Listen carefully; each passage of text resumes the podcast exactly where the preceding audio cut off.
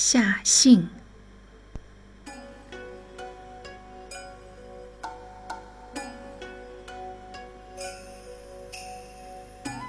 十二岁的那年夏天，曾经在京都梅尾的寺院里避暑。寺院下面有一道清流，一处积满流水的碧潭，潭上吐露着岩石。艳阳如火的一天，同两三个朋友一起到附近的村子里去买西瓜，说是要放在溪流里冰一冰。有的抱着西瓜从岩上跳下去，有的为了争抢西瓜，打起了水仗。潭里沸腾了，泛起了雪白的浪花。正当三个人眼花缭乱之际，流水悄悄地把那碧绿的玉球夺走，飘飘荡荡地冲走了。大家争相去捞，西瓜撞在岩石角上，碎了。每个人都抢到一块儿，边吃边游。这样的西瓜，多半是水了。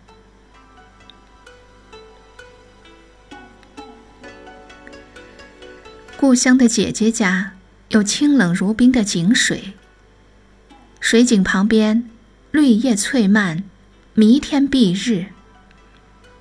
南瓜地里处处开着黄花。下午两点，蝉声聒耳。当感觉到眼睫毛千钧重的时候，便光着脚走到井畔，汲一桶水置于高架上。砍去南瓜弯曲的蔓子，水桶上插一根导管，然后赤条条的从头浇到脚。这样的事儿，至今难以忘怀。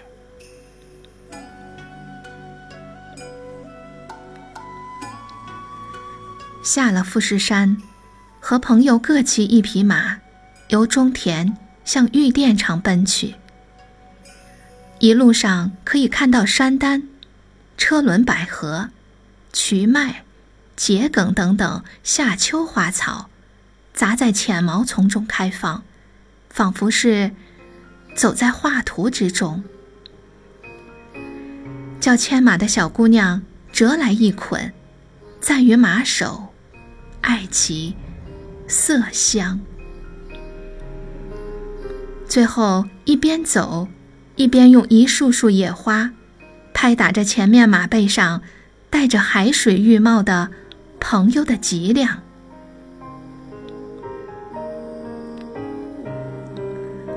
离开中田时已经中午，日光赫然的照下来，骑在马上也汗流浃背。走了四里光景，忽地传来嘤嘤雷声，爱鹰山边。涌现一团黑云，眼看着向东南方扩散。风带着水汽，飒飒地扑面而来。抬眼仰望，炽热的阳光已经消失了，地上也没有了万物的影子。原野、森林一片昏暗。马打着响鼻儿。快活的走着，烟生原野草，雨降晚晴天。我这时才懂得《西行》这首诗的妙趣。前面提到的姐姐家，位于燃烧着不知火的海滨，靠近天草。这里大小岛屿星罗棋布，水深而澄如碧玉，在岛屿之间回旋流动，或形成河流，或形成湖泊，悠悠然如游戏一般。陆地和岛屿，岛与岛之间狭小的地带，两边的人可以低声对话。相熟的孩子们。可以借助水盆渡来渡去，真可谓岛间海为鉴，渡船小雨刮。江村八月，壁炉肥。亲戚朋友三四个人，驾一叶小舟，载着钓杆、锅釜、米、盆碗、酱油等等，出海了。头顶艳阳照，水上微风吹。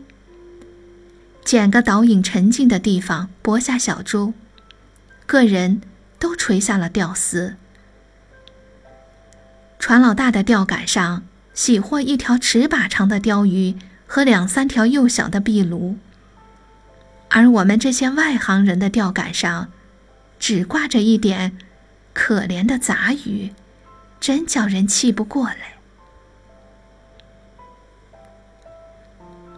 日经中午，把对面的钓舟换来，买一条更大的壁炉，将船挽于岛旁的松树上。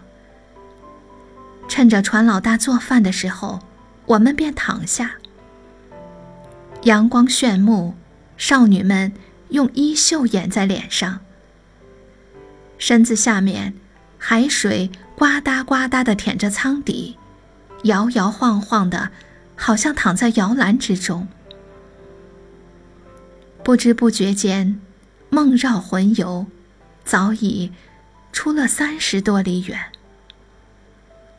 忽然雷鸣贯耳，睁眼一看，船老大正高声呼喊：“客人哎，饭好啦，快起来吧！”竹壁上的碗里盛着米饭和汤汁，大碟子里装满了生鱼片，一只小钵里盛着酱油。用潮水煮的米饭略带咸味儿。却很香甜。船老大用生锈的菜刀，大块大块切成的鲷鱼和鲈鱼，那鱼片儿比木匠用斧头砍下的木片还要大，却是那般的香甜可口。吃罢饭，借用岛上人家的井水润润喉咙，回去脱掉衣裳。从船上向海里一跃，游上一遭，再睡上一觉。太阳西斜了，微风鼓浪。这时再把小船换个地方，钓上一阵。太阳更加西斜，最后落山了。海岛一个接一个的昏暗了。光闪闪的水面流着融融的紫艾，不久，又变成了白色。